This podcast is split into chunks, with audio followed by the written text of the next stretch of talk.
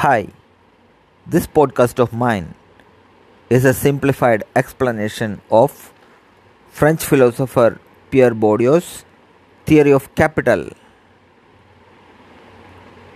Capital is the level of currency that can buy you positions in society. Prominently, there are two types of capital they are the social capital and the cultural capital. The social capital is all about whom you know in the society and how powerful they are in the society. Cultural capital comprises of three different types of capitals which are objectified capital, institutionalized capital and embodied capital. Embodied capital is all about the body and the mind. Objectified capital is all about the material possessions.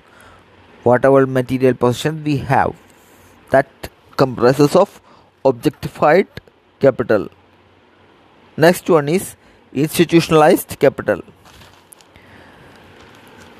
they comprises of the symbols of cultural competence and authority. So these two i mean social and cultural are the two main types of capital. Out of them social capital is all about whom you know and how powerful they are.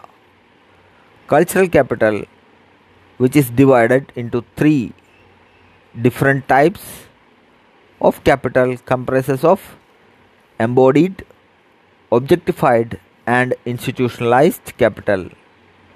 Embodied capital is all about the body and the mind.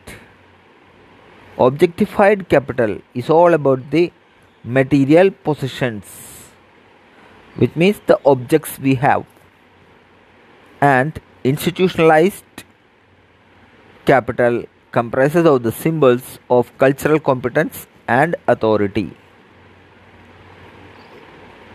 There are two more different types of capitals which are symbolic and economic. They are not given importance in this session, so I am not covering them. Thank you. Thank you so much.